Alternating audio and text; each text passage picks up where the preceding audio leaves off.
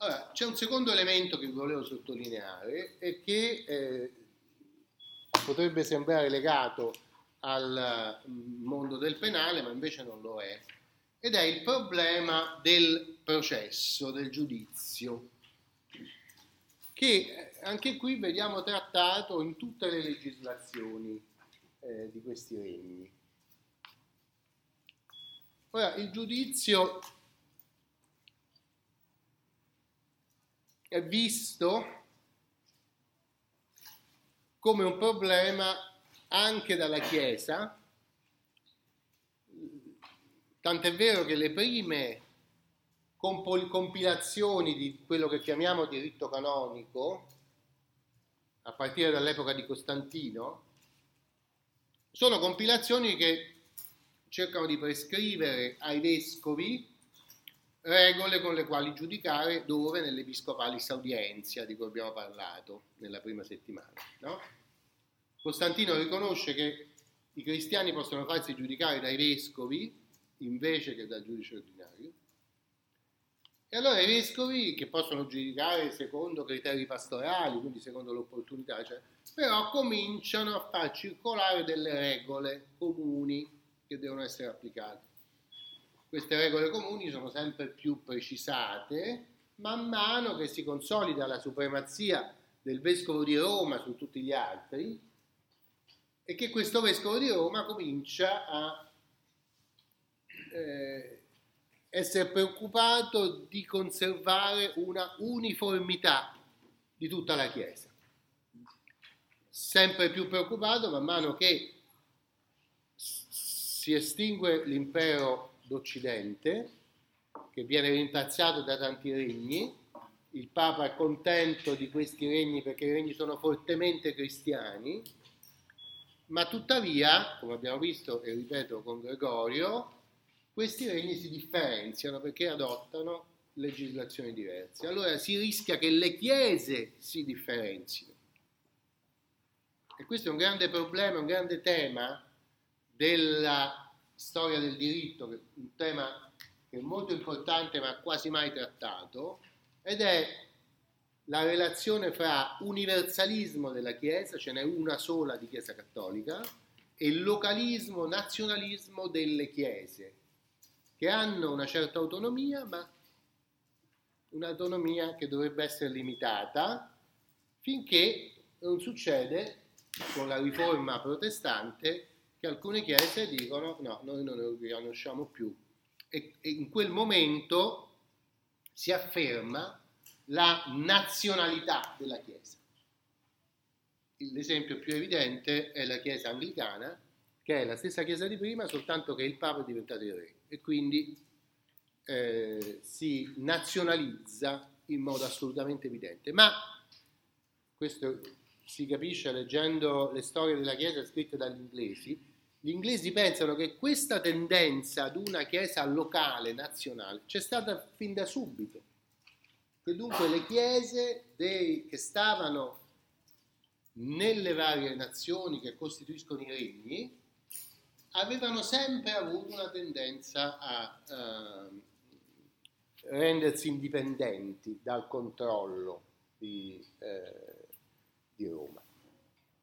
Ora però il controllo c'è e questo controllo, come abbiamo visto nel caso della funzione retributiva della pena, delle composizioni, c'è anche nel caso del processo. Ci sono degli elementi che la Chiesa considera fondamentali dappertutto, che vengono accettati come fondamentali. Per esempio, processo, il problema del rito.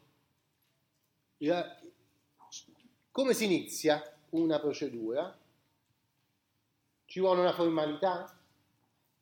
quello che noi chiamiamo l'attore, no? Come deve fare? C'è per esempio un uh, tema, un, un termine che sembra diffondersi dappertutto, che è appellazio. Chiamare, appellare, chiamare. Con l'appellazio un cittadino, un soggetto dell'ordinamento, va dall'autorità giudicante e chiede giustizia nei confronti di un altro.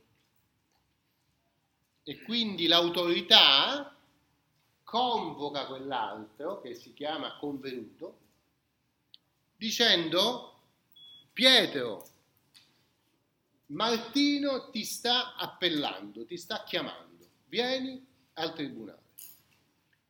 Allora, il principio è che nel tribunale ci devono essere questi tre soggetti che sono un attore, un convenuto e un giudice. Questo giudice ha la funzione di attivare l'autorità pubblica perché Pietro, che è stato appellato da Martino, deve presentarsi. Allora, il punto è, si può fare il processo se Pietro non si presenta? Come si fa a farlo? Quali sono le formalità? No? Tutti questi elementi. E poi c'è un elemento che è il più importante di tutti. Cioè, l'elemento più importante è la determinazione del fatto.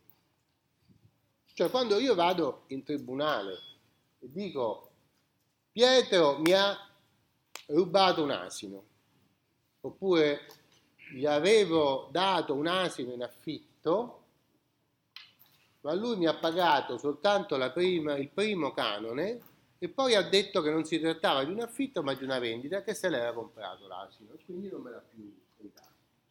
No? Come faccio io in tribunale a stabilire su quale fatto bisogna litigare? Come facciamo a sapere cosa è veramente successo? Io dico una cosa, Pietro ne dice un'altra, no? Come facciamo a stabilire qual è l'oggetto sul quale si litiga? Eh? E questo è un problema assolutamente ineludibile di tutta la eh, storia del diritto fino ad oggi. Qual è il fatto? Come lo provo? Mm? Quindi il, eh, ogni giudizio si fonda su un attore, che non si chiama attore in questo periodo perché è un termine romano che sarà rievocato molto più tardi, su qualcuno che chiede giustizia con un appellazio e che dice che è successo qualcosa. E poi c'è il problema di accertare se quello che dice è vero o no. No? E per farlo ci sono diversi modi. Uno, un modo che ancora oggi si eh, adopera, è quello della testimonianza.